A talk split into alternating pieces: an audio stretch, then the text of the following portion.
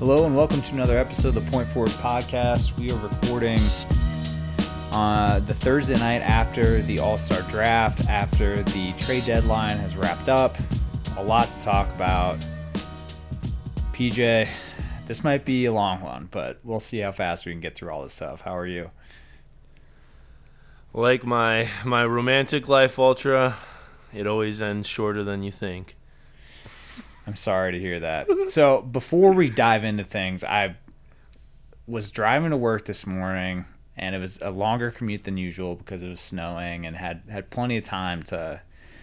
I don't know, listen to I don't remember what basketball podcast, and was just thinking about what could happen during the trade deadline today, and I was thinking about I think someone had brought up the John Wall injury, and I was thinking to myself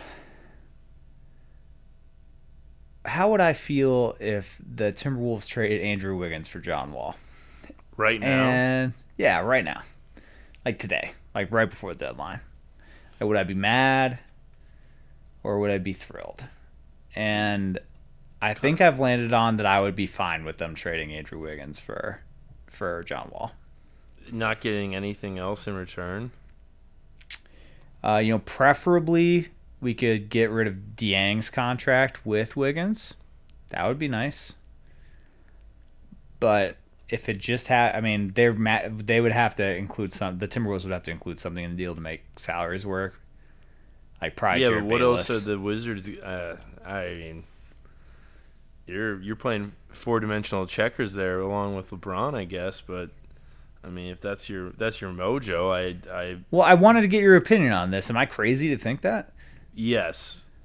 If it was pre uh, Achilles tear, maybe not. But I'm not. I'm not doing that with that many years, that amount of money. Like whatever you say about Andrew Wiggins, he's still an able body. Yeah, you're paying him a lot, but you he's still able to. You can still use him, and you can contribute. Like, John Wall might is a that might be a 12 month. You, I mean, you've got a ways to go with him. I mean, John Wall. We might not see John Wall play for the next season and a half. And I'm not talking about the rest of like end of this year, all of next year, and maybe halfway through the year before. Like it might be. Oh, I don't know. while. I I mean, we're not going to see him next year, but I, I if I'm if I'm assuming at the 2021 season, or excuse me, the beginning of the 2020 season, I have a healthy John Wall.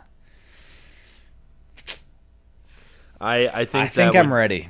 that would that would be a real interesting play for a Timberwolves team that doesn't. Um, I think is is would like to continue to try to compete and make the playoffs. I think that's kind of their focus. I Playoffs. I I mean that and that's a tough task for them. Like they need as many able bodies as they can to do accomplish that. Um, I mean, my thing that wouldn't though, be my first call, man. I think if you, I think that if you just sat Wiggins and played Josh Okogie instead, and just gave him all of Wiggins' minutes, I think they'd probably win more games. I don't think Wiggins is that bad. That's I think you're being You're being, you're being very nice. You were saying Andrew Wiggins is is is worse to play than to not play it. Like is is he's Oh, he's a minus. But that Every much second- of a minus every, Every game? second, every second he's on the floor is just those are bad minutes. Oh, Historically, Well, yeah, but you, you might get uh, unless he's playing the Thunder. Nope, unless he's playing the Thunder or unless he's playing the Cavs. Andrew Wiggins' minutes are are, are not not good. this is just the wildest. I wasn't expecting this. I had I had a fun like you know kind of warm up of non basketball related things to talk to you about before we got into all of it. But the text exchange we've been sharing the last week since we last recorded, even well, even just probably post since we last recorded uh, earlier this week, like your your takes on a lot of this, and then coming with this Andrew Wiggins trade idea, Is it were throwing you- very conflicting. They're very conflicting. What do you mean? Well, we'll get into it when we get go through these trades, but they're very conflicting thought processes there. I'm I'm coming more from heart than brain at this point. when- You coming for Josh Hart? I I w- would be absolutely thrilled if they traded Andrew Wiggins for Josh Hart. So uh, here here's a little snapshot of what Would you want Wiggins- Andrew? Would you want Hassan Whiteside over Andrew Wiggins right now? Say that again. Sorry, you cut out for a Would second. you want Hassan Whiteside over Andrew Wiggins right now? Yeah, sure. Go. Yeah, I'd pretty much take anyone if we can get rid of that contract. Dion Waiters. Let's do that. Oh, I, I we'll throw in a second rounder. That's fine. Yeah, give us give us Dion, give us whoever. He is shooting. I know it's three games. He's shooting thirty two percent this month. He's had a They've bad lost month. three games. He's had a bad for, month. He went t- ten for twenty eight tonight. He's shooting eleven percent from three in February. He's had a bad month. He's I, terrible. Who hasn't had a who has had a good February so far? February's been a little rough overall. Well, how about January? He shot 39% from the field. I didn't have a good January either. Overall, he shot Andrew Wiggins 31. not having a good Uh, 2019. I mean, But you got second yeah. half KAT. So there's that. We got second half KAT. You have second half KAT now. Yo, yes, in our let fantasy the let trade. the let, Let the the, record people show. know that you traded DeMarcus Cousins for Karl-Anthony Towns. One of my favorite players for Karl-Anthony Towns. Yeah, because I wanted Yep. to win, and I didn't know what was going to happen It's with a Anthony Davis. It was a good insurance policy if Anthony Davis got put on the pine for the rest of the season.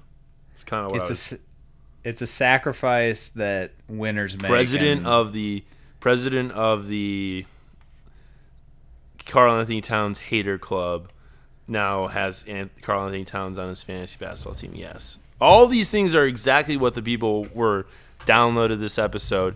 This may be their their fifth basketball podcast they're listening to because I know on on this Friday there's probably seven to a thousand basketball podcasts all talking about the trade deadline, and here we are doing our best talking about Andrew Wiggins' potential John Wall trades and our fantasy basketball league. Hey, I we we just like and bringing- guess what, folks? We're not gonna start talking about the trades yet because I have this proposition.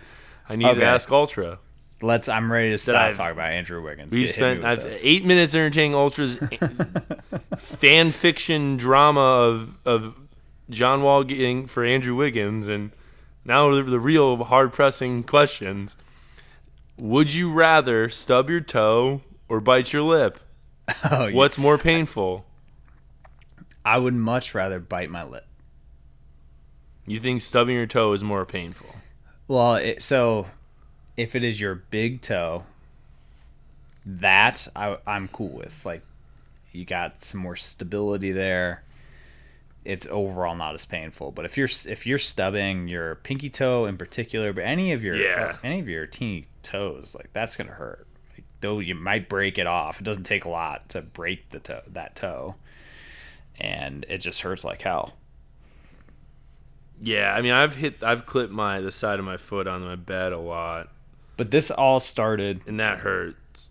I stub my toes started- a lot, folks. I'm and you bit your lip this week, right? I bit my lip yesterday, and it still hurts. I bit it hard. I like bit into a piece of toast and just. I was in a rush. I was, I was doing too many things, and I just chomped hard, and it's hurting still. Maybe Yeah. the hardest lip bite I've ever had um, in the history of my life. That sucks, man. I kind of think in like, but so that change that just flipped your mind on all this stuff. only because it's la. I mean, it's still bothering me two days later. Like I feel like I can still taste blood from it. Jeez. Like I, I, sub toe is like instantly you're just like you're cussing every word in the book, but it goes away rather quick. Like I've never had a stub toe where I'm like it hurts walking or anything like that. Like a day later, it's you know the first 20 minutes, and then we're it's a rush of pain. Then we're okay usually. Well, I'm I'm glad you made it through. But stubbing your toe sucks. I've done that way more times. So the cumulative pain of that almost feels the same as like this one lip lip bite. I uh, I don't know what to tell you, man. I that's Well, I wanted your opinion, and you're saying you're saying stub toe is worse. a hundred percent stub stub is worse. Yeah, I mean you.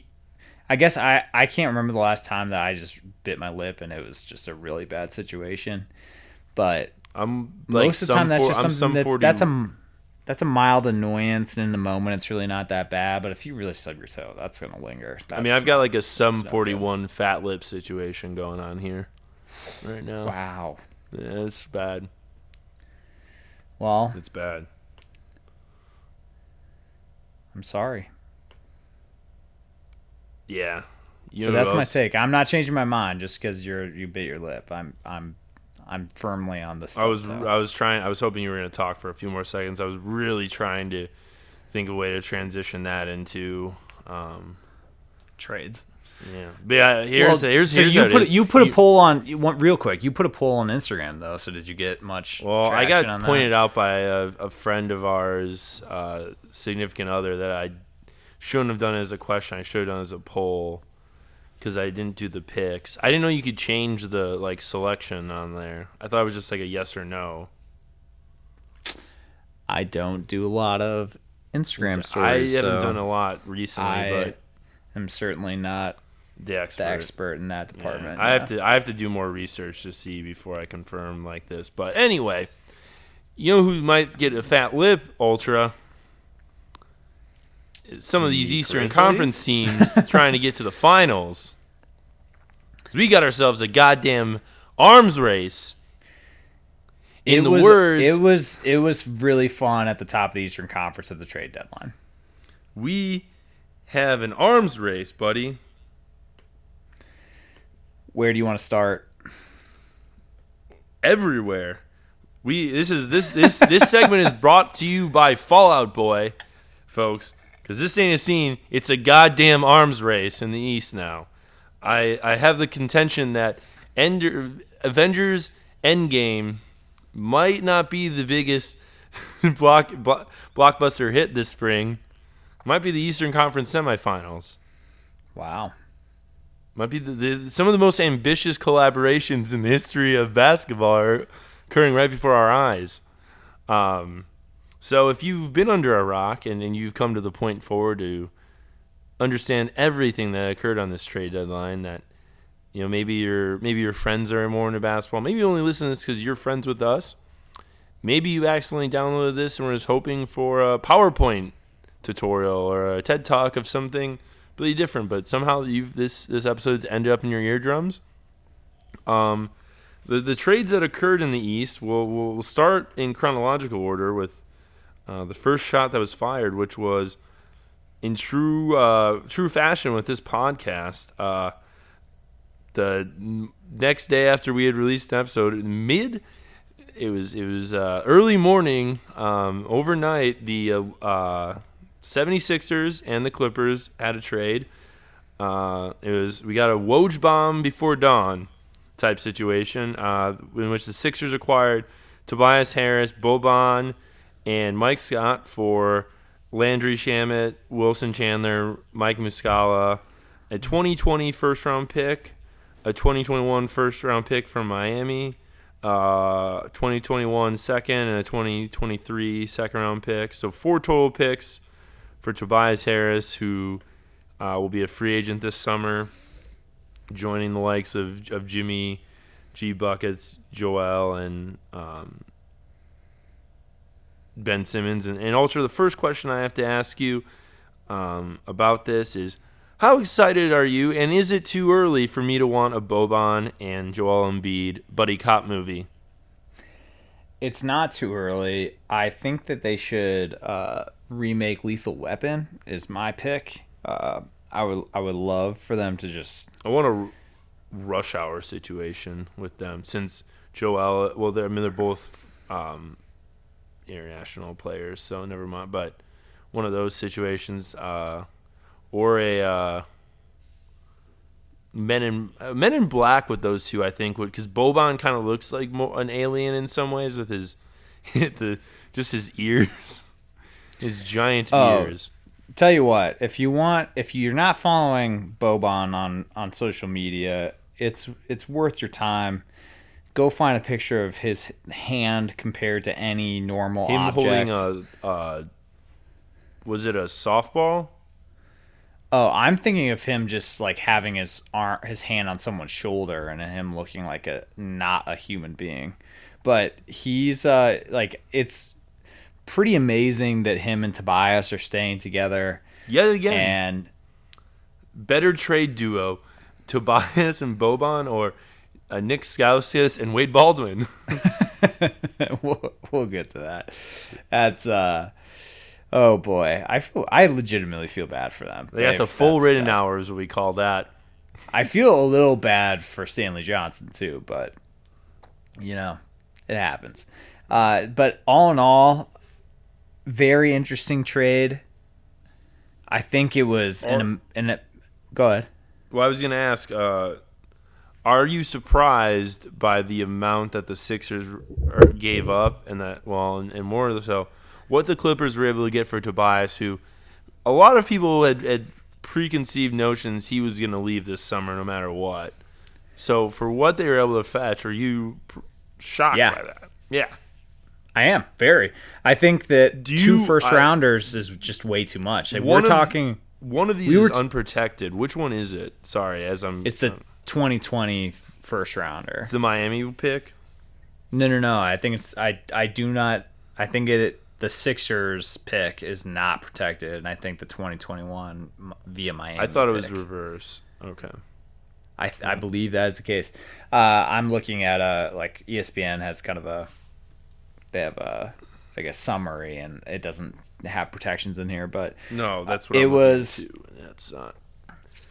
it's We got a bad list, I was folks. I was surprised. I was surprised. I'm surprised they got as much as they did, especially because there's no way that other teams were. I just don't believe that this was a bidding war for Tobias Harris, and they knew like where did the Clippers get this leverage from? Jerry West really, really pulled this one out.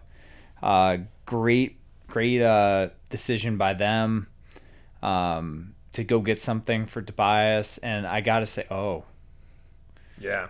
Yep. Rajon Rondo just hit Yep. a game winner. Yeah. Ooh, Yeah, he did. out in Boston. Wow, Lakers are back, was- baby. that was tight. Uh, a little real time action for the listeners here. So uh, I It's did gonna not. reunite the team, man. All this AD talk's gonna just wash away because of Rajon Rondo. I think Tobias Harris is a good fit. The counter argument against this is that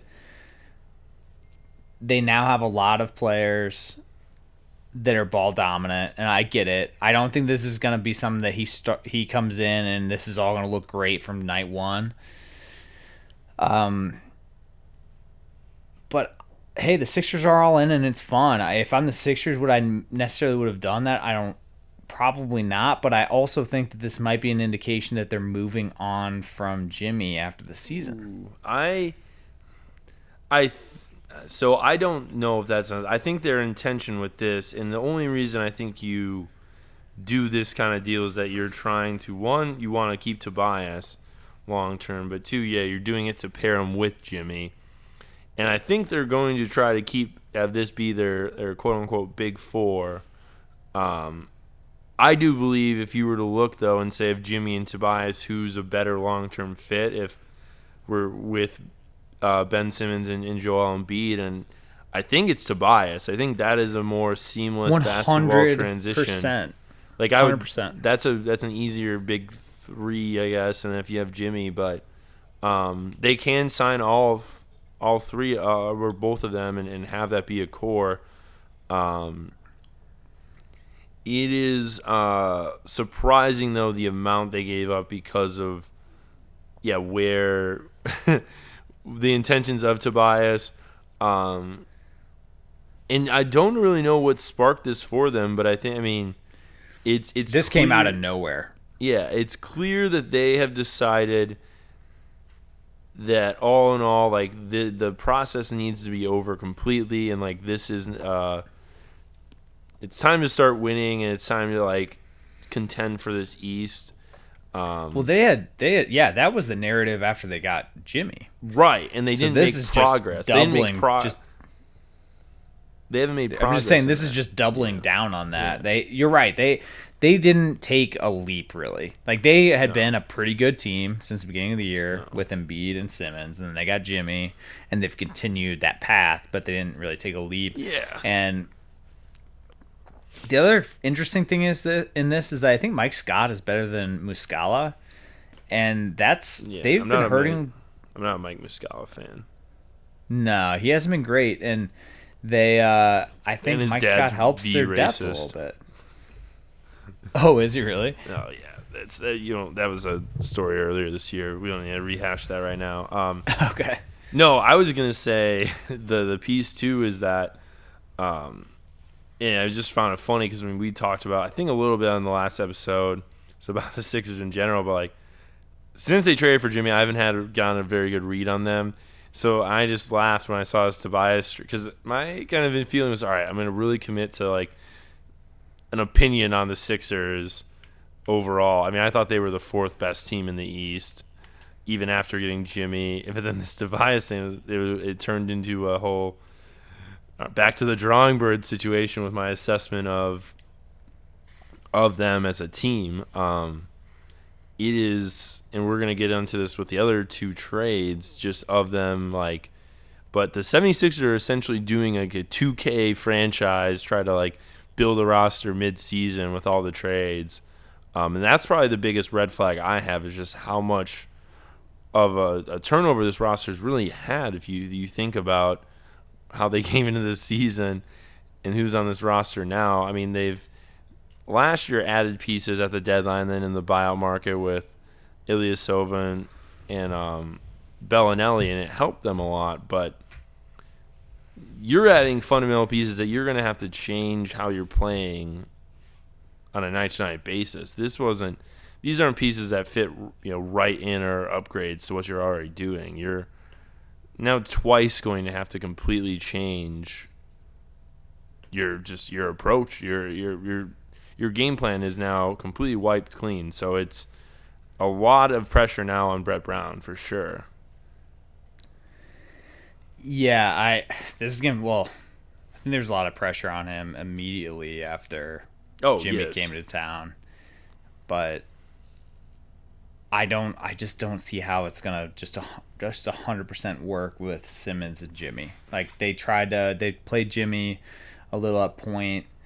Uh, Yeah. And I think they're gonna we're gonna see more of that, and they should stagger those like they should stagger their minutes as much as po- much as possible. The pro like they should, in my mind, play small and have Jimmy and um, have Jimmy run point kind of with Simmons and beat off the floor, uh, because Yeah, I don't hate like that. Tobias Harris, I think can can fit with him. Tobias Harris is low key one of the best shooters in the NBA. He's been forty, you know, above forty percent higher volume for four years in a row, and where I think this could be a problem is that someone's shots are going to diminish here, and I, Jimmy I don't think was getting enough looks to start, and I don't think you want Embiid who's very low key because of some of the other huge seasons, guys like Harden, Giannis, KD, Steph, you know, like it's it's not being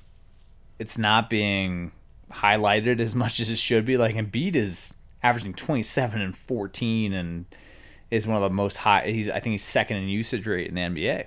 And um I mean, feel we know the guy good- on the roster that's willing to give up jump shots. It's that we want to probably take more, but I still I just love the montage of him making threes and shoot around before a game. Yeah, the that- GIF reactions uh, superimposed the into Vince it. McMahon. Yeah, Oh, just the best. But um yeah, yeah, what a bizarre So- what a what a hey, do you know what else is so underrated about this? Is I want all trades to come overnight like this because I love waking up and seeing like kind of not a blockbuster, but uh, you know it moves the needle, a, a more impactful trade, and you wake up and like you don't even need coffee, you're just ready to go. Like, all right, You rock I gotta hard think with it- Woj, off a Woj bomb.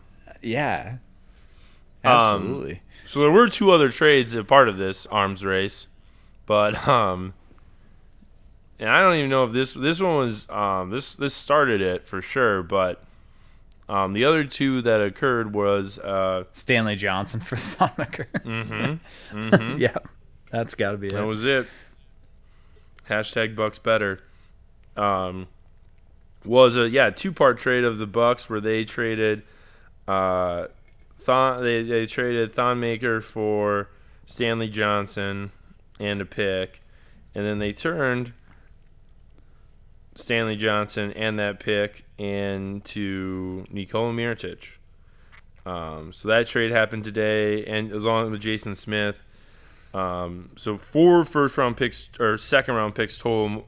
Milwaukee is sending to uh, the Pelicans for essentially the services of a, a man for hire and, and a mercenary in March Nico, which is much different than the other 11 months of Nico Mirotic. But I think March Nico at least is going to lock up that one seed for the Bucks, um, just uh, by his own production. And then we'll see what happens in the playoffs. How you know how much you can ride that. But so the Bucks had Nico, and the Toronto Raptors, in my opinion, with other than other than Woj, Woj won today. By the way, of anyone in this all these trades, Woj won.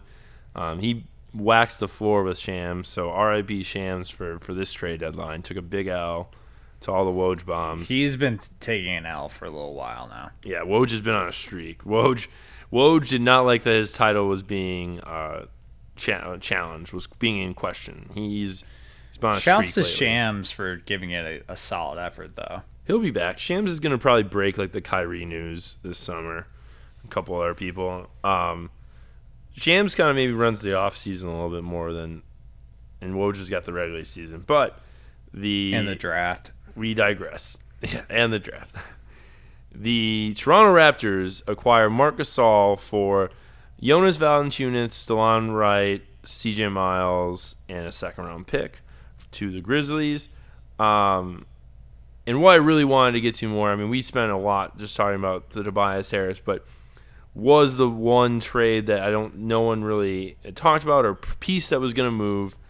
Oh, there was had been rumors of the Pelicans looking to move Nikola uh, Mirotic uh, for something, and you know a couple weeks ago we mentioned that the Grizzlies were looking to move both Conley and Gasol. Gasol's the only one that ends up moving out of this, but uh, and there was a ton of stuff with just the Raptors in general, between Conley and, and with Utah moving Lowry to Utah and um, kind of with the, the move they make, they they upgrade and, and get Marc Gasol, who's going to add a crazy dimension to um, to that offense, uh, and is a huge upgrade over Valanciunas. But um, my first question with, with with that is, do you where do you see the the Raptors in comparison to the Sixers? Um, I mean, you can if you want to throw the Bucks in there. I have a bias and, and think that that's going to be the easiest transition. Um, but of these three trades of this arms race, like which of these situations do you think is the toughest? It's going to be the toughest for them to get this thing into into gear with Ultra. Well, so do you mean after the tr- after Yeah, the trades that went down today? Who do I think is least likely to make the conference finals? Is that really the question? No, I mean, because at this point, I'm not ready to.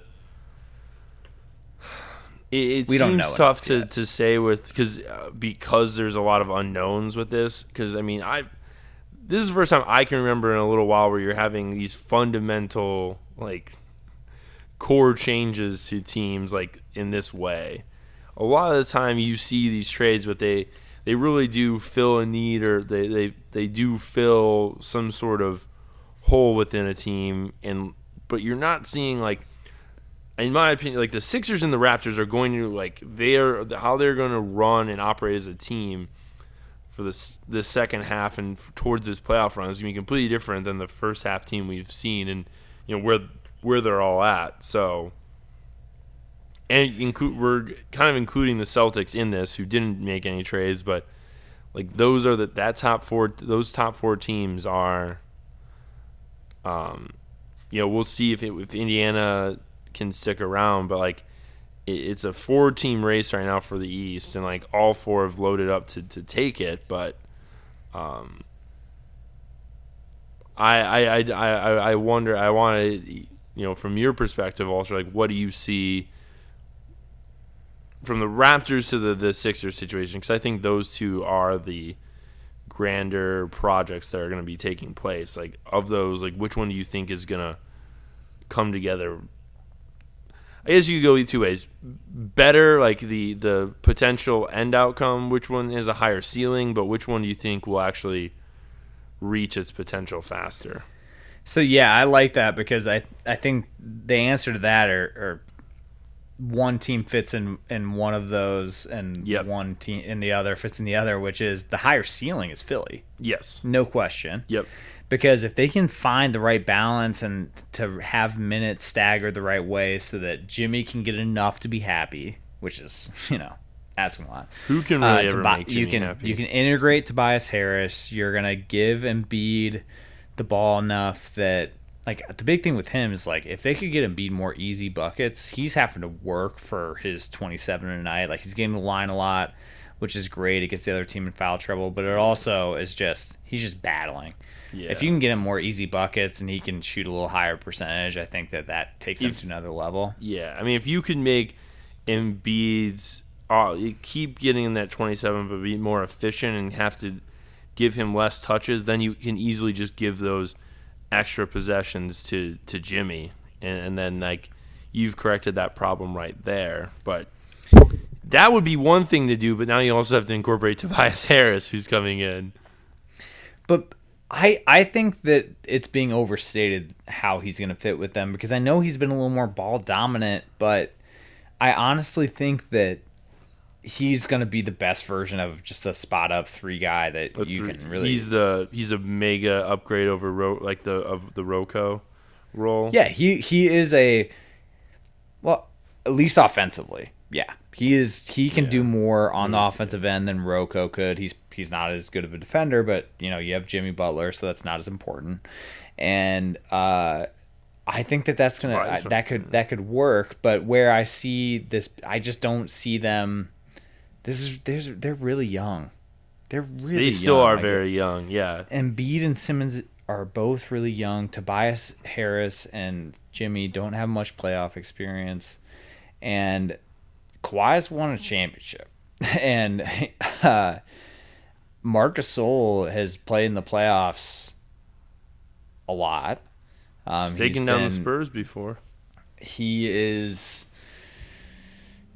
you know i think that this was a really good trade for them because i don't know jonas wasn't really going to play much i don't think but now Marc Gasol, i don't think that they need to get a ton of minutes out of him because uh, it's actually been low-key amazing how good serge ibaka has been this year Yeah, But I feel like that's that. I, that surgeon, the Serge Ibaka surge. Uh, this I don't know if that how that looks in a playoff series as much as like.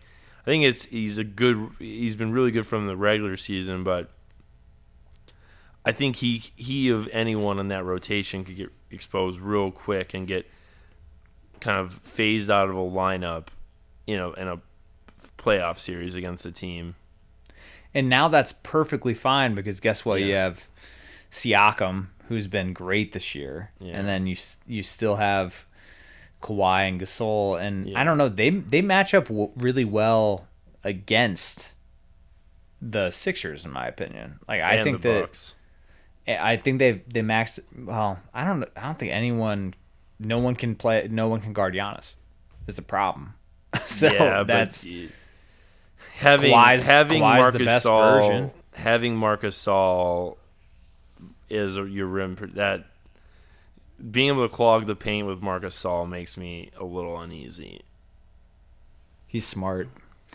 He's a good He's defensive smart. player. He also is excellent at the elbow, and he's going. Siakam is, I think, going to benefit a ton. I like you you mentioned that right away, but that was the one of the first things I thought of was how much more and like they're going to be able to do a lot more with Siakam now they have Marc Gasol and they were with Valanciunas and like Ibaka. I mean, Siakam Yeah, is can- going to be can very pick and good. pop with.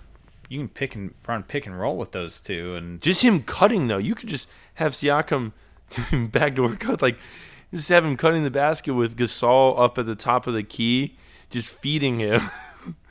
right. I mean, it's that's gonna be there's gonna be a lot going on with the the Raptors. Um, if I mean to be to be honest, uh, with all of this, um, I mean, I do want to talk about the Bucks, the the trade for Mirotic really quick because it was impressive. I, I I think like kudos to the Bucks for knowing exactly what they needed and they found probably the best available guy uh, and not having to give up a ton. I mean, they turned. You see, yeah, Thon Thonmaker in in some second round picks into Mirotic, who fills an exact need they had, um, and and helps them out tremendously for what they're already doing. Like they're just going to be able to run what they've been running so far this regular season at a higher level now. Uh I and they need. I mean, they needed perimeter shooting to to help with the exact issue that I, I see with them, and you've been seeing the last month is just teams packing the paint on Giannis, and he's still able to score and able to do all of the you know great things that Giannis can do, but it's been it was a little tough for him, little, and just adding another shooter just it's gonna clear out that space for him and, and help with the Bucks. And there was a I did see like a heat chart of just the Bucks shooting uh, versus um, just Mirotic's heat map, and it literally looks like two puzzle pieces of like coming together. Uh, like the, the the picture of the heat map is literally Mirotic is all on the outside perimeter, and that's the you know one of the, the bleaker spots in the the Bucks lineup, just across the board. So it's it's literally just a, a perfect match. Um, hashtag Bucks better. Well, so I didn't really, yeah, I didn't have a chance to really touch on the Mirotic thing th- too much. The thing that's a little concerning is that Miritich hasn't been healthy much this year. So it'll be curious to hmm. see after the All Star break what version of Nikola Mirotic you're gonna get. I I feel like some of that was management of him like playing him because they know they knew they they had made the decision a, a few weeks back that they were going to move him, and it was he he was definitely hurt, but it was we don't want him to get and you know that injury to get progress anymore and for us not to be able to move him and get anything out of him. Maybe I, I have no idea, but you you very well may be right in saying that. But I'm always right. um, if we see if we see eighty percent of what you of what New Orleans got out of Nikola Mirotic at the tail end of last year and in the playoffs, they're gonna be they're gonna be dangerous because he was he was great. Nico and March was- is is March Nico 20 is He's twenty five and ten tonight. Yeah. Yeah. Anyway, um, all in all, uh, I think that the Bucks didn't have a ton to to to work with towards the deal without putting Brogdon or DiVincenzo up, and they were able to retain those two guys, and they were able to really upgrade and find a rotational guy that can play crunch time for them, and then the Raptors were able to get. Uh, I know center is not a highly coveted position nowadays, but uh, a guy that's capable of shooting threes and has playoff experience, and I think is going to help them. And Yeah. the I mean- Sixers obviously got the best overall player out of out of all of this, probably. You know, Gasol arguably, but I mean, Gasol's not as good as he was right. four years ago. Like he's definitely declined some, but the Gasol one was the him going to the the, the Raptors and what they gave up, and I, I didn't think I I wouldn't have thought twice if if if I was the Raptors with what they to upgrade. Like that was a no brainer. Um, Delon Wright's probably the best player they gave. Like contributed to their team and everything. But I do that trade every time because um, it is, and that was the one I think move of. You know, clearly I want the Bucks to do well, and I've thought highly of. I think highly of the Bucks. From that, I went, "Oh crap!" Like that is the, a move I was hoping the Raptors didn't pull off because I think that that hurts the Bucks' chances a little bit against them. Like that's gonna make it tougher. Yeah, um, I hear you. If uh, so, to close this, then we'll get on to some of the other trades. There's a lot more that occurred, but um, of these these so of the East now, where are you you stacking these teams just off the trades and what you think like when it comes to the end of the regular season, where do you think these guys might finish? Now this is pretty well. We'll be changing this because we have to see them actually play, but. How do you like? Let's do it based on chance, kind of. Well, how do you like the, of those four teams ranking their chances to make the finals after what we've seen today?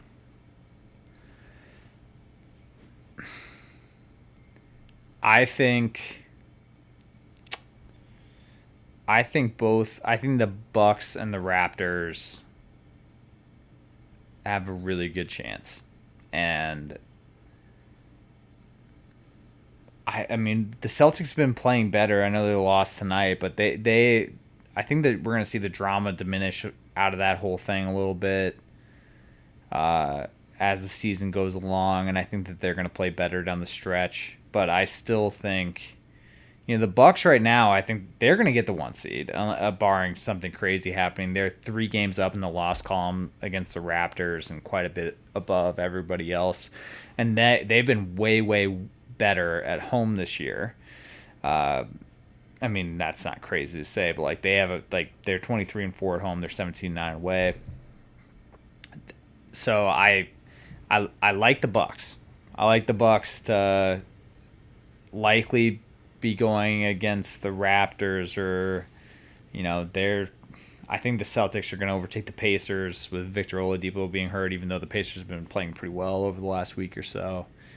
And so, by all accounts, it's looking like it's going to be Bucks, Sixers in the second round, and probably Celtics, Raptors in the second round, and that's fun. I did not think that we were going to see such a a great playoffs in the Eastern Conference. We might the first round may not be very fun, but we're going to see a very very fun semifinal or sorry quarterfinal. Mm-hmm. I mean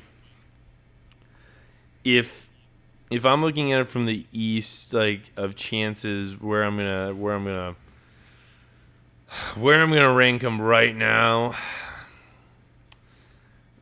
I don't think I, I, I think what I would say is it's I so am putting the Sixers four because I think they have the toughest task to make it to to get this to thing where they need to go and in the time they have to do it um, before the playoffs start. And I'm just gonna give the the because the Celtics have the same group, and it's really for me with the Celtics, it's if you get Gordon Hayward playing anywhere close to what we you know are used to out of him, if if he can just regain any anywhere near, F. yeah, I mean, but he by the end of this season, if he's playing better. I, I would probably put the Celtics higher, but in, in, unless you know that, I'm putting them as the third.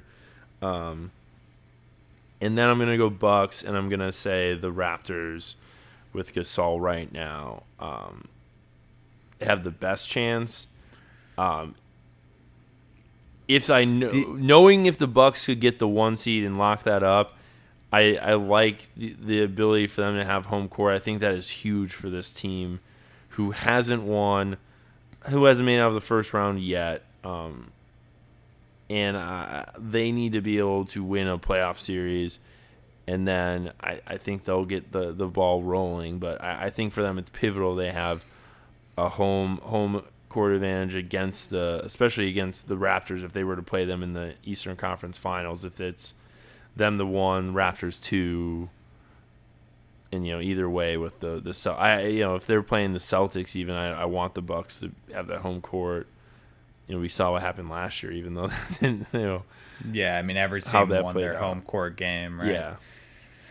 Uh, yeah, I uh, East is fun. Um, the one, the other big thing with the Raptors that makes me think that the, that they're not going to overtake the Bucks is that they're really careful with Kawhi minutes Sure, and getting him not rest in the and pl- but I'm thinking- games. Yeah, but I'm thinking like playoff wise though, like you're Sure, that's fair. That's fair. They have the most experience. Bucks haven't, as good as they've been during the season this year, and with a new coach, they have not done anything in the playoffs yet. So that's that's fair. Um, Western Conference, Yeah, a little quieter. Which, What? by the way, while low key, what an amazing trade deadline! Like we were talking about what we thought we were gonna get leading up to it. We didn't see the AD deal, which is too bad. Mike Conley didn't get traded, which would have been fun to see him go to the Jazz or, or someone else and play for more of a contender. But we saw so many trades today, and it was great. Uh, yeah, I mean, it was kind of the whole the idea of AD being traded was. It, I was I was worried it was going to be that or nothing um, going into this. So we, yeah, I think probably the what the t- four years ago that was a pretty good the the twenty, um, but that was like the the day before, and there was just like a ton of movement of stuff, like the last hour before the deadline hit. Um, this we had like a forty eight hours of of stuff. I mean, it felt like yeah, um, so yeah, let's let's run through some of the other stuff. I mean, one thing we didn't mention with the Sixers, so they also trade uh, Markelle Fultz to the Magic uh, for Jonathan Simmons, the OKC first round pick that is top twenty protected, and a second round pick they get back in return uh, from the Magic. Um, so I Markelle hope that Fultz- Markelle just completely turns it around for them. Yeah, That I think it's be a good. I think it's a good restart. It was necessary. Jonathan Simmons is going to help the Sixers um, add some needed depth um, in the wing spot. And yeah, I think it's that's the type of situation. He's not going to really have any competition with anyone else um, for minutes. Like he's going to be able to play as much as he needs to, um, hopefully to gain the confidence and to get get somewhere close to what we had thought out of him coming in into the league. And really, it's it's one of those uh, those situations where, like, you look at him and the I, we talked about this a lot, and I, I just bothered me. But like, he, he, when he was playing in Philly, it was it was Dunn Street when they were like giving him the weird like cheering every time he shot the ball or like made a bucket. Just the whole situation was weird from Jump Street, and I, it's I didn't see an outcome where it could be fixed, especially with the, the, the clear change the Sixers have made and like they're ready to win now. You can't really ha- develop or, or especially his his circumstances in that type of environment. So um, I think the Orlando fit is, is a good landing spot, and you know I, I hope it, it works for him. I, I really do. That would that would be good, but I'm not sold on this is like a absolute. No, we got to see it, right? I mean, we. I want to see Markelle show am- that he can be healthy and that his jump shot. Not that it's gonna he's gonna play in a game this year or next year, whenever he's coming back, and it's all of a sudden gonna be fixed and he looks like the Markelle at Washington. But if we could at least see someone that that has some confidence and can is not afraid to at least take a jumper and looks like and is playing in an NBA game just like anyone else and not like a charity case. That's the version of Markelle that I think everyone wants to see. Uh, it's too bad that he's doing it for a uh, a franchise that has not been very good. Well, and but the other thing is though, if they're young and they've got talent. yeah, talent's such Bon- a loose word with that team. I, I like Yeah. Jonathan Isaac. I like Mo Bamba. okay, They the should have. Tr- they should have traded Vucevic today. Yeah, but I I, do worry that. with with with Markelle Fultz uh, that he might just like fade fade away into NBA. Like Uh, Stanley Johnson. Kind of, yeah. Kinda, I mean, he's like he's just gonna kind of fade off, and we're gonna forget about him if he doesn't. If it kind of the struggles continue. Well, he does need to do something at some point. Um, so let's run through some of these these other trades here really quick. Um, and we'll just give our quick hits because we only got you know one a few few that we're gonna focus on here, but um, so there was the kind of going in chronological order from after the Kristaps and Tobias Harris. So the Trailblazers got uh, Rodney Hood for Wade Baldwin, uh, Nik Stauskas, and two second round picks. That's the first time Wade Baldwin and Nik Stauskas were traded this But week, not the last. but not the last. Also, the Lakers got Reggie Bullock uh, f- from the Pistons for. Um, oh, fuck. How do you say this? Uh, what's the Kansas? How do you say the Kansas guy's name? Oh boy, I, I, I you're not gonna get any help from me Sorry. here. It's very easy to say, and I just don't care right now. Anyway, Lakers got Reggie Bullock. That's all we need to say. That's where I'm at with some of these. Anyway, because I wanted to get to the fun and stuff. Then we had the um, really strange. The Phoenix Suns got Tyler Johnson, Wayne Ellington eh, for Ryan Anderson from the uh, goes to the Heat. The Suns then waive Wayne Ellington. Um, I don't really understand what the Suns benefited from getting um, a big contract for that goes for more years and getting rid of Ryan Anderson. Well, I think that uh, They like Tyler have a- Johnson. They have a point guard now, I guess. Tyler Johnson's their point guard. Okay, I'm not saying it's a great Suns move, but Suns. he's he is the best point guard on the roster, right? Yeah, I guess. Uh, I don't know. They're lucky that, or that it's really unlucky that they had Isaiah Can- Cannon poached by the Wolves Yeah. Oh, as yeah. the the fifth point guard on the roster. Yeah. Whatever. Uh, so yeah, that one happened. Uh, then we also had uh, Brandon Knight, Marcus Chris, um, Marquese Chriss, and a lottery protected first round pick from go to the Cavs. And Houston acquired Iman Shumpert, Nik Stauskas, Wade Baldwin, and the Kings got Alex Alec Burke and a second round pick in a three team trade. And this is the second time that Nik Stauskas and Wade Baldwin have been traded now this week. Um, do like that Iman Shumpert. I mean, they just need the Rockets basically just need to acquire as many of those dudes as possible. Like they just, I mean, they're kind of all top. Like if Lance Stephenson was available, they would just add him. Like that's just kind of what they're gonna get, I think, and what they're able to at this point And put around James Harden. Like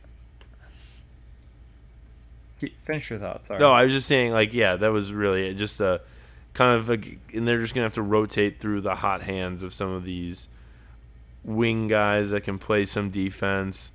If they're somewhat shooting from the perimeter well, like, great. Like, you're just gonna have to ride those, the Gerald Greens, Iman Shumpert types. Well, I'm happy for Iman. I'm I actually get I worry about him way more than I should just because it's like if Iman gets out of the league then he's just like so into fashion and so involved with like his wife's career. Uh, if he all of a sudden is just not not making money in the NBA anymore, then I'm just worried. I don't know what his life looks like. Uh, you, I, I think Iman Shumpert will be just fine in whatever he's doing for the reasons I hope you just described. I hope so. I'm a, I like Iman Shumpert a lot, but That's no, I, that's Yeah. exactly what I'm saying. Is that I like Iman too. It's just he's had a really weird, weird path from the Knicks to the Cavs and to, to the Kings and now the Rockets. He's just all over the place. But that four-year, forty million dollar contract he signed way back in the day with the Knicks is really, hey, that's not bad money. yeah. Um, and Marquese Chriss gets his request of being traded. Uh, he got traded twice this season, and the the Kings add a, a solid another wing player. Um, they also got Harrison Barnes from the Dallas Mavericks for Zach Randolph and Justin Jackson. Um, Mid game. Yeah, mid game.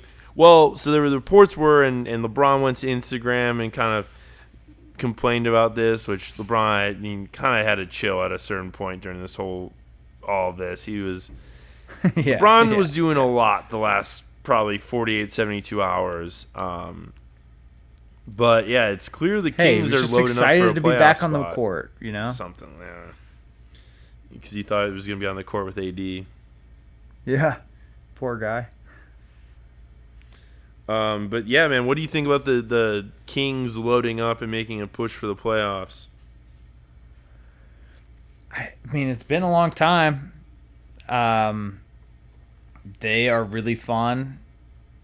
I think that Buddy Hield and Harrison Barnes and having shooting and a really good pick and roll guy with Willie Cauley Stein with De'Aaron Fox, like this is, they, it's a it's an upgrade for them. Uh, I think that they're gonna. I would be surprised if Harrison w- did not re-sign with Sacramento. I think he opts out and Price signs a three-year deal with them for, you know, fifteen million dollars a year seems reasonable. And um, Harrison Barnes is not my favorite guy, but They want to keep him long term.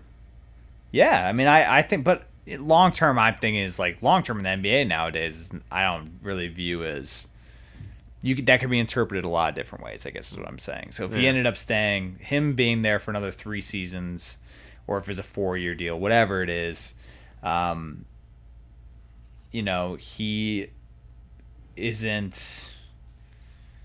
He did not fit well next to Doncic. Um, Harrison Barnes is kind of a weird player because he's he's not super ball dominant, but he, he's also not a guy that can just sit on the perimeter and and be a great player like Klay Thompson. Like, Yeah, he's like I get it. Not at no one's like that like Klay is, but you you get the idea. Um, well. he does need- Harrison Harrison Barnes is very good at a lot of things, but he's not great at one thing. Like, I don't know what the what he does exceptionally well. Like he's a top, you know, 10, 15, top 20 guy at doing, you know, X basketball thing. right.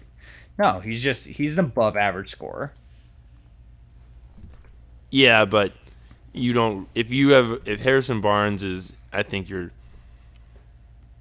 you need him to be one of your leading scorers. Like, yeah, you're not going to go far. You want him to be your like third or fourth scorer at most. Yeah, he should be your third or fourth option. Uh, averaging just under 18 points a game this year, but rebounds, assists, not really do, doing too much for you. He's a slightly above average three point shooter, shoots well from the line. He's fine.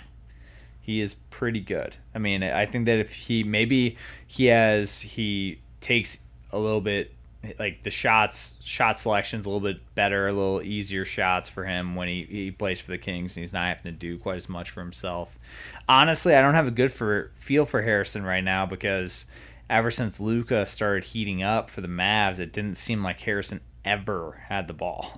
so I honestly uh, I'm sure that he's probably excited to to be in a new situation. And I I think that he could probably read the writing on the Yeah. wall when uh, the Mavs dealt for KP and also got Hardaway Jr. that his days in Dallas were limited. Yeah, and Luka has a whole new starting starting lineup with him now, uh, with with Harrison Barnes being traded. So got the got the whole whole starting line for the Mavs traded in just one off season. Um, other trades happen. Wesley Johnson uh, goes to the Wizards, and Markieff Morris and a second round pick go to the Pelicans. Uh, James Ennis uh, goes to 76ers and Houston received a future second round uh, rights to swap second round picks. Uh, another so the Clippers got uh, JaMychal Green and Garrett Temple for Avery Bradley. Um, Avery Bradley might be getting bought out then by the Grizzlies. It looks like um, so he's a buyout candidate. Um, uh, inconsequential big man trade of Skal Labissiere to the Trailblazers for Caleb Sway- Swanigan. Um, Yeah, I got to kick out. I actually missed that one today and, and heard about it later Oh. this evening, but yeah, I gotta You got any thoughts? nope. Cool. Um, Purdue, go Purdue. Uh, the Nets got Greg Monroe and a second round pick from the Raptors for cash consideration.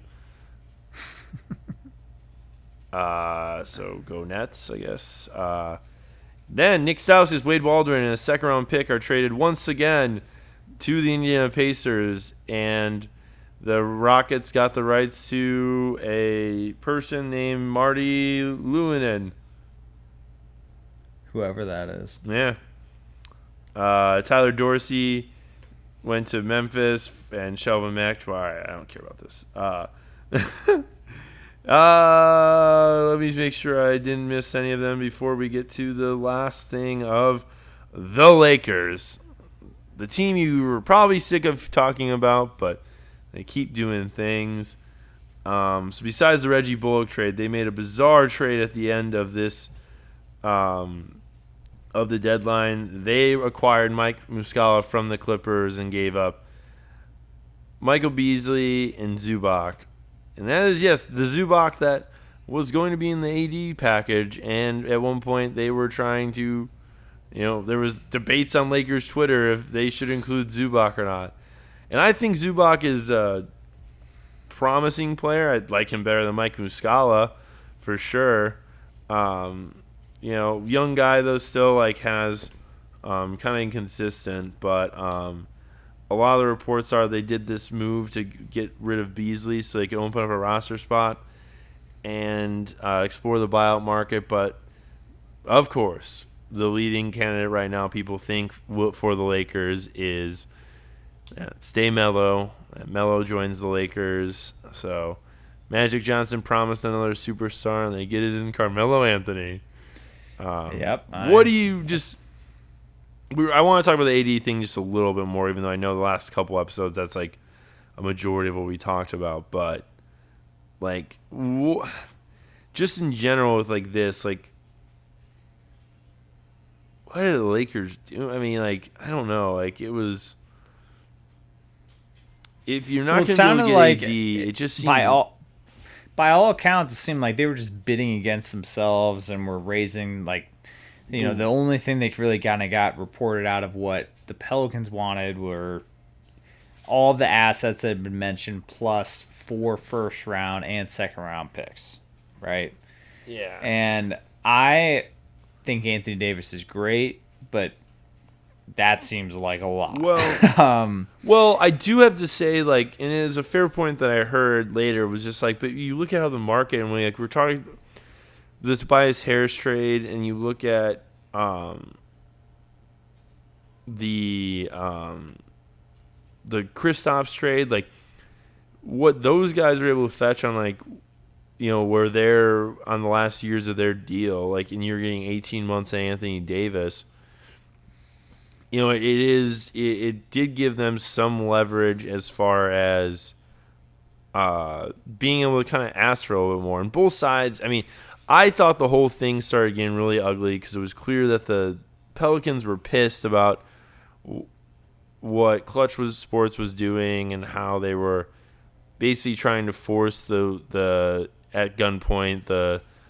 metaphorical gunpoint the Pelicans to trade Anthony Davis for to the Lakers, and they didn't want to be like viewed as suckers. Um, and it just they kind of did all this to try to cause dysfunction within the Lakers, and the Lakers were just trying to show they were trying everything they could to get Anthony Davis. Um, overall, like, do you like where do you do you see like I mean, do you think there's going to be issues with the Lakers going forward with like this or?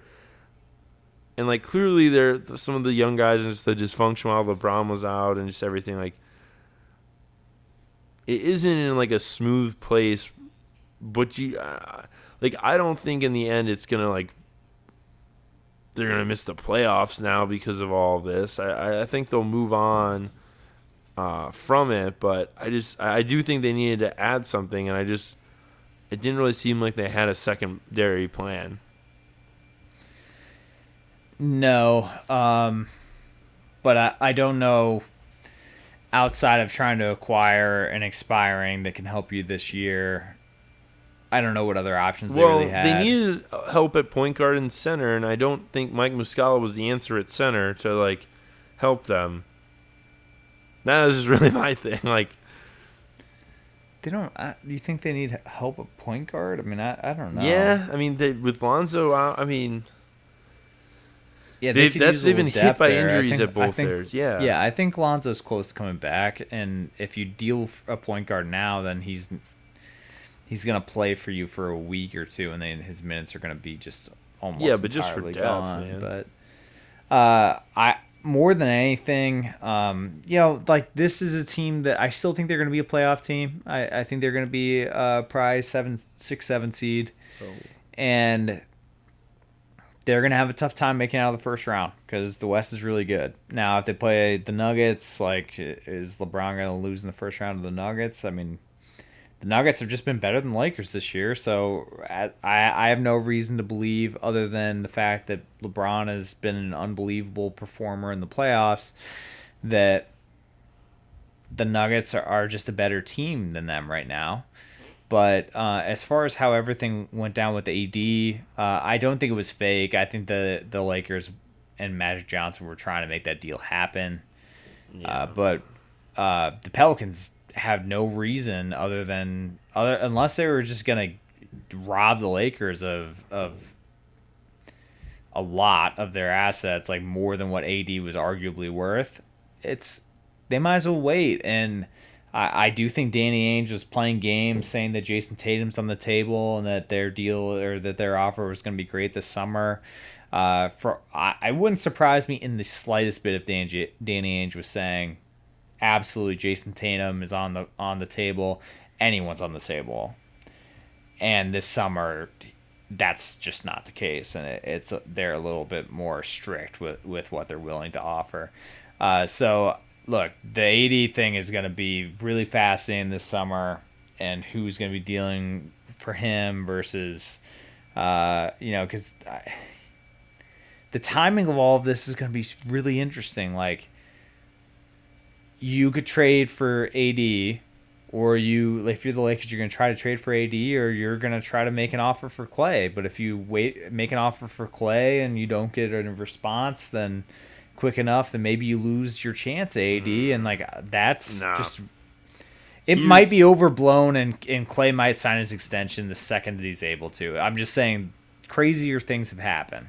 here's here's where I'm kind of sitting on this, and I, I know I, we had talked about this while kind of some of this is going on, but if the reports of like the Lakers giving basically giving up every young guy they have and a couple of first round picks, to be honest, I if if that offer's on the table, that might be the best offer the Pelicans got, and I just how the Pelicans have been handling this, like it just it feels to me like they're gonna they're gonna mess it up. Like I just have no reason to not feel that way with just everything that's gone on. Um, because here's the thing. So if AD will not commit to sign to the Celtics, and he is going to be basically like for the Celtics, they would be trading for a one year AD rental. Now I, I understand that they're not that no players off the table, and they would be willing to you know negotiate and talk about really anyone to move but like i think they're the ceiling of what they have is tough and like ultra the, the question i have for you though is like do you think the pelicans had more leverage with the allure of you know potential celtics trade this summer than they'll have when the celtics can actually trade and when they actually like know what the celtics offer is.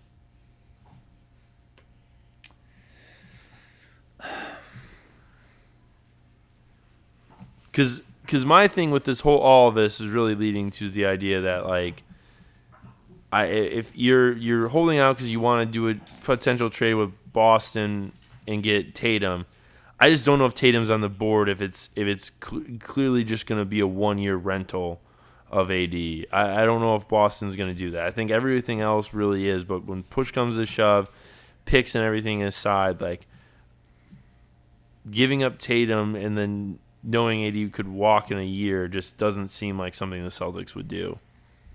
No, it doesn't. And uh,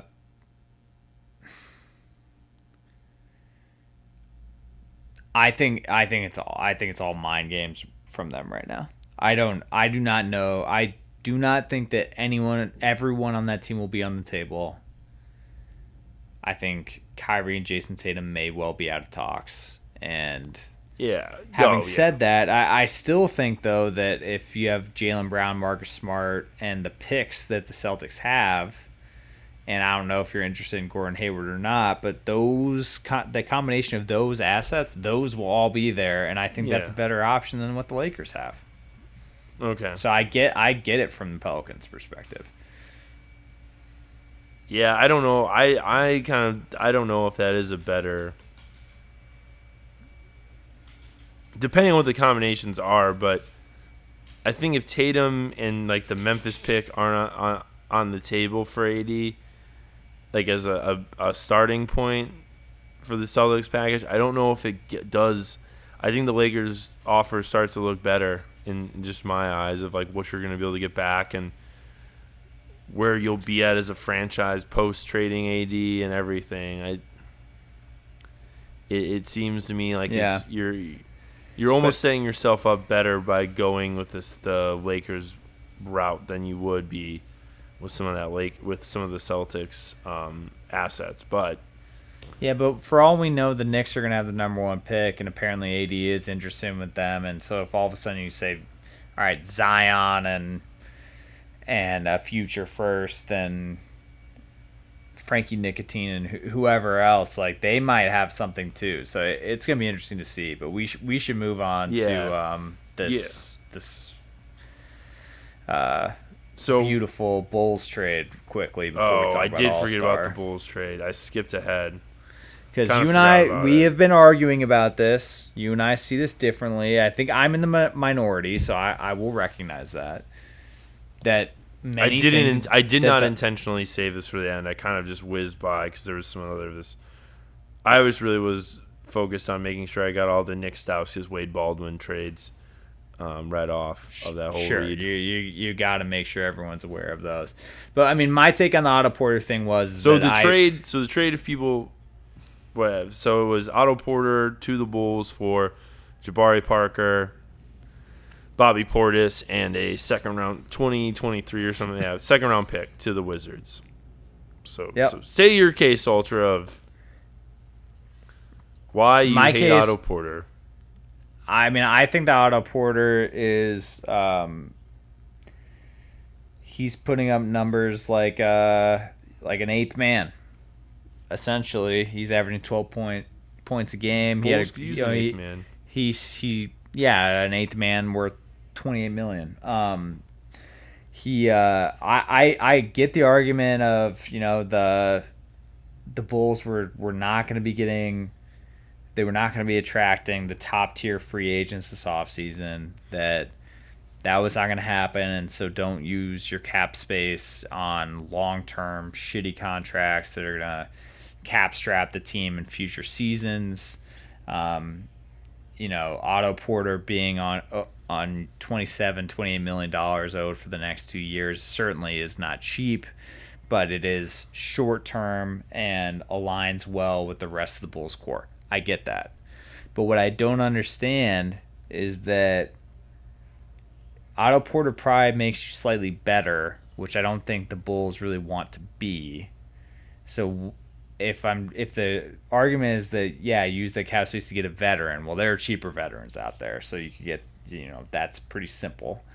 Um, and if you're gonna like if you're gonna take on a contract of that size, you're doing the the Wizards a huge favor by taking on that contract. And the Wizards, I think, we're looking at Otto Porter pretty highly, and I think the Bulls got duped a little bit because, in my opinion, Otto Porter should have been in order to get that contract off the books, unless it was in exchange for an equally bad but maybe shorter term contract. Jabari Parker. It- It should be attached to a first round pick. But J- Jabari's a a year. I mean, I I He's got know, a player man. option for next, a team option for next year. team op- right. So no team is going to pick up the twenty million dollar team option for Jabari next year. So that's Wizards might. sure. I'm sure that they got rid of the twenty eight million dollars from Otto Porter so they could pick up Jabari Parker's twenty million dollar option. Well, it's one year. less year. They because because it's a team option versus. I mean, Otto Porter's got this season next, and then he's got a player option after that. right. And they so were not my- going to trade Otto Porter. Really, there were a lot of reports where they were not going to move Otto Porter, but because of the John Wall trade and just or the injury and this where they were seeing things, they decided they wanted to get under the cap and like, yes, Otto Porter instantly became the target to move.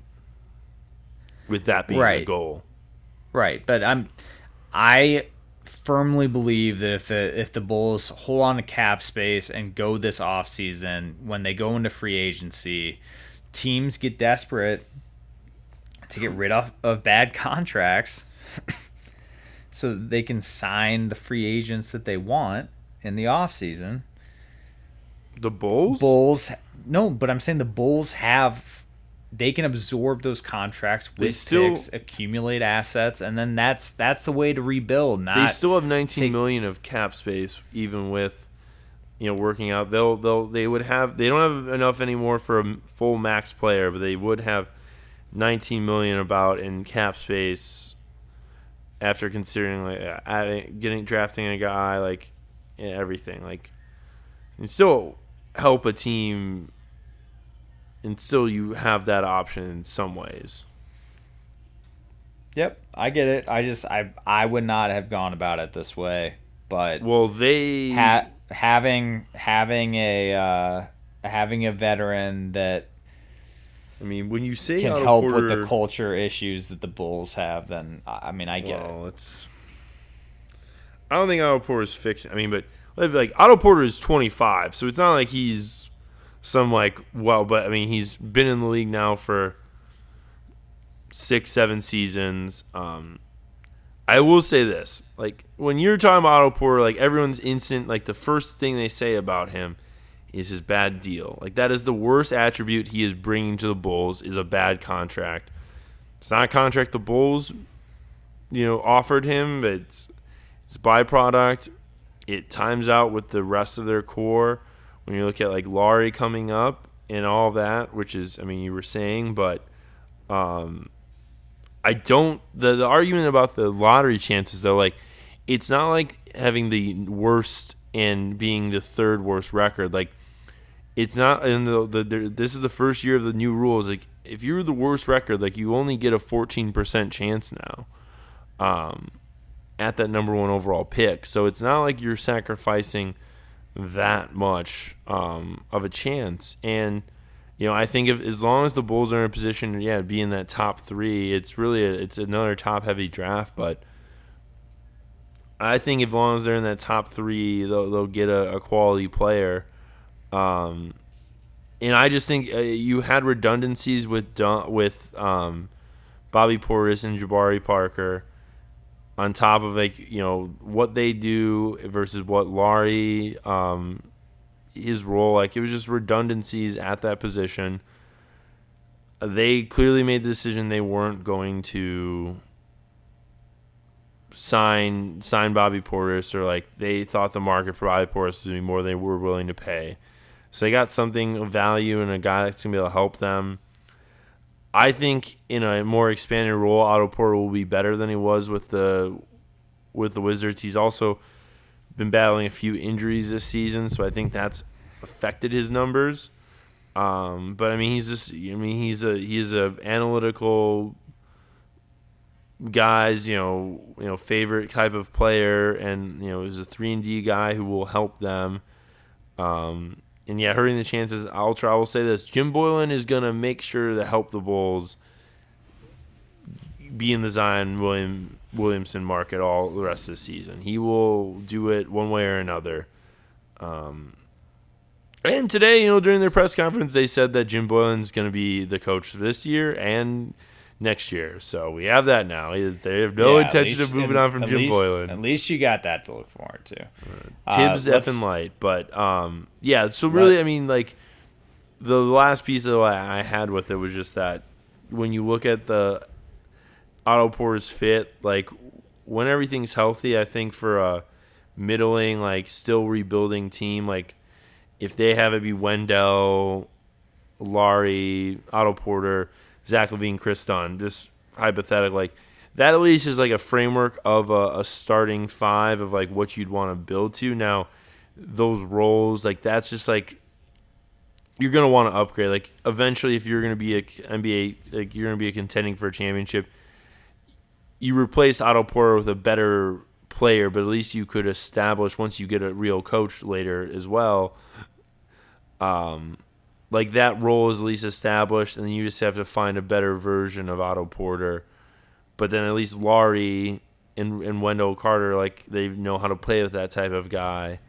Um, so, and it's just yeah, they're not they're they they they finally waved the white flag of they aren't going to attract a major free agent right now in their situation, and it's despite kind of saying positive things about the Bulls making of a transaction, we still have that fire Garpax energy till eternity. Um, and I, I do still think they're making up a lot of this on the fly. And there's not really a plan, vision, or focus on like what they're trying to build this roster out to be. They're just going one transaction at a time and used car selling salesmen explaining to us why they're doing it and how you know what they're doing as a plan. I'm just looking forward to you begging for this contract to be off the books in like a year or two. So we can we can table it. It times out well though when they sign when they when Lauri gets his rookie extension, they'll have cap space. Like they can do it where they can fundamentally they could add a big time veteran then, and then sign Lauri and like everything and like really mold the core then. So there's it doesn't hurt a long term plan. I just hope there's different people that are making that that actually have a vision and it's not hey two for, dudes for saving we, their ass. For all we know, uh, Bulls front office is going to have a meeting with Lauri, and he, they're not going to like the direction that and he gets traded how Dallas. he feels about the team, and then they're going to have to ship him to Dallas. You know, like you all Euro team. Hey, it could you happen. stay away from my Finnish prince, Mark Cuban. The All Star draft happened tonight. It did. Well, we're gonna close and, out. Uh, well, we got that, and we got the KD press conference. What do you want to do first before we close out this pod? Uh, let's do the KD cr- press conference thing quick. Um, he just doesn't get it, uh, and like I understand, I understand like on a personal level where where he's coming from. Yeah. Uh, but to be so frustrated and to lash yeah. out after like a, a a great win where they just really ran train in the third quarter and took care of the Spurs. Uh, was was kind of out of nowhere, I thought, but you know, KD is is emo- an emotional, outspoken guy, and you know he decided to speak up and uh, just didn't. Yeah, really after nine days of not not speaking to the press, talked yesterday for three minutes and basically just like complained about their coverage of him and like you know his decision next season and um, the next called out Ethan Strauss for an article he wrote about him and just overall just went off kind of on everyone that was in the, the Warriors media room. And uh, yeah, I didn't I didn't agree with it. Um, I don't really I don't really under like I, he just doesn't he's not really getting how how important he is and that how his decision impacts the entire league. Sure. And uh, like it's easy in the moment to to say things out of emotion, but the like I just don't think he understands how his decisions impact everything well, else, and it's it's kind of unfair because what do you expect out of reporters? Like well, Look, but he, they he, he could squash this in one second. Just say like I'm gonna re I want to resign with Golden State. Well, boom. I don't think he needs to say that either. I just think it's like just give you just give the answer non-answer of like I I can't make any decision you know on my future till July. Right now, I'm focused on us winning our third straight championship and making history. and you leave it at that, and like you just keep answering it that way or in some way that like eventually they stop asking you if that's really what is annoying him and frustrating him. No one really knows is like really what I got out of the whole thing. It's like no one knows what he why he's upset. He just is. Um, and like the Warriors are just gonna probably figure out a way to like move the he- the spotlight away from him a little bit because they're they do want to be you know win three straight championships and do have that accomplishment, and they're not gonna let this you know affect that. I, I mean, him in, general though, like since he's been on the Warriors, yeah, just has not seemed to have had a good time. You know, and just everything that he thought he was gonna be able to do once he started winning championships hasn't been there. Um, and it's just it's it. The weird thing to me is though he is self aware, and it's like I think he gets the deal. It's just like there are moments in his career and like since his time with the Warriors where he's like frustrated because he just doesn't want it to be about that and he wants to just talk about basketball because and like how he's playing on the basketball court because that really is is tough to be critical of him you know in any way since he's been on the war like he's been excellent since he got there worked hard like just from pure basketball reasons like that it's, it's tough to argue with any of the results you've gotten out of him since he's come there, and it just it, it that is really what I think a lot of it boils down to is it's like anytime there's a lull or like it's it I think for him it, it kind of felt like to me he was coming from it like whenever you guys get bored or like don't have anything to write like you're rehashing all this stuff about me. And it's like why can't we just talk about like the the basketball portion or or why once there's nothing but the basketball to talk about, you bring this stuff back up to kind of reignite clicks and you know all of that and the aggregating of stuff like yeah that's all annoying but it is but still it's a part of the deal. he's touching along a lot of stuff that is not an individual reporter's fault and it's no. not fair to just be attacking people no and it's it's it's unfortunate you know whatever it is but it's the deal he signed up for. Yep Agreed. So the uh, draft, the All Star draft. draft, the tel- Giannis, first televised LeBron, draft. LeBron gets the first pick. He takes KD overall, first overall. Um, I was really surprised to see how far Harden slid. I think he got ended up getting taken uh, ninth. And um, all in all, what what were your thoughts on the starting five? Let's start there.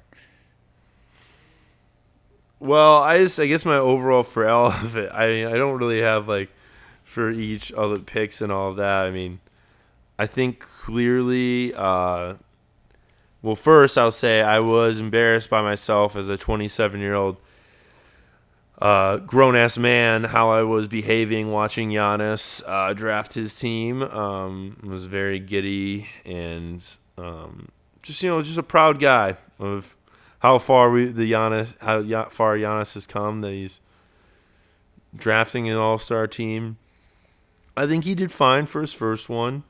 Um, I think overall, Team Giannis, um, if anything, uh, what we can say is Giannis was trying to teach LeBron a lesson or two in loyalty, uh, something LeBron really needs right now.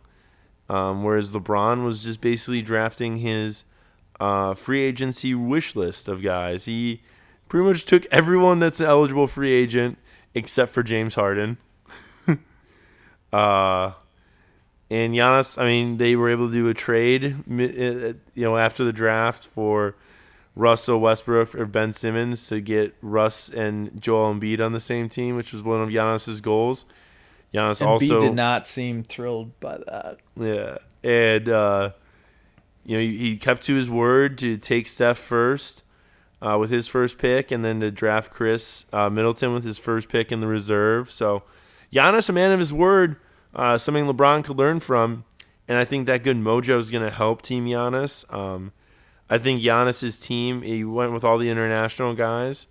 Um, I think as a cohesive unit, they're, they're going to fit well, and Bud and him are going to be able to, you know, put a team together, and they they've got you know guys that all can you know play together. LeBron's just got a fantasy team. And as we all know, guys, it's not fantasy. You know, fantasy basketball doesn't translate on the court. You know, it's all about team chemistry and being able to play with guys and you know your roles. I don't know if Team LeBron has that. Well, I will say on paper they're a little more star-studded. So LeBron, KD, Kyrie, Kawhi, Listen, James man. Harden, starting five. Listen, Anthony Davis, No. Klay Thompson, Uh, Damian sure. Lillard, Ben Simmons. So that's the first nine. Um, Okay. Guess what? LeBron's gonna be too busy trying to convince all those guys to come to LA that he's not gonna worry about or or even focus on how they're gonna play together in this All Star game. Giannis on the other time, he was drafting guys that are gonna work hard, who are gonna play hard, and Gian, Team Giannis is gonna win. Team Giannis will win the All Star game. I bet you twenty dollars that LeBron's Good. team wins. Team, yep, easy. Okay. And I'm gonna right, donate well- that twenty dollars to Giannis's charity. Does Giannis have a charity? Well, they're playing. Yeah, whoever wins, the the money goes to the charity. Oh, okay. I for I I don't have in front of me what each of their charities are right now, but um, they talked about in the beginning of the the draft. Uh, yeah, Giannis does need to work on his uh, in between pick commentary. Is the only critical thing I have to say about um, his his job today uh, I mean, I liked him calling out LeBron for, for the AD thing. He's like that's just Yeah. for yeah. Oh no, Giannis has got the it's jokes. tampering. It's, Yeah. it's tampering. His whole like team was an all tam. LeBron literally drafted an all tampered team list. Like every single guy is a basically out. Yeah, like I said, outside of James Harden is going to be a free agent, and all at some point have been rumored or linked to joining the Lakers and LeBron. Yeah, I love He's it. trolling all of us right in front of our That- effing this faces. is what this is what All Star Weekend is for. Yeah, recruiting. Uh, Giannis is all about winning. I'm a little sad that the that this has been a really eventful two weeks leading up to the All Star break. I'm a little bummed that it's over, but I'm excited for All Star Weekend next weekend. Um, and uh, your Bucks are in pretty good shape, and you're happy with Otto Porter, and I'm pissed about things, everything else. Bulls related. I will Yes. say the only pick I didn't like about Giannis, they took uh, Valanciunas, or I mean uh, Vucevic, but he's a loyal guy. Decided to go with all the international dudes. Yep. And you know, respect. I get it.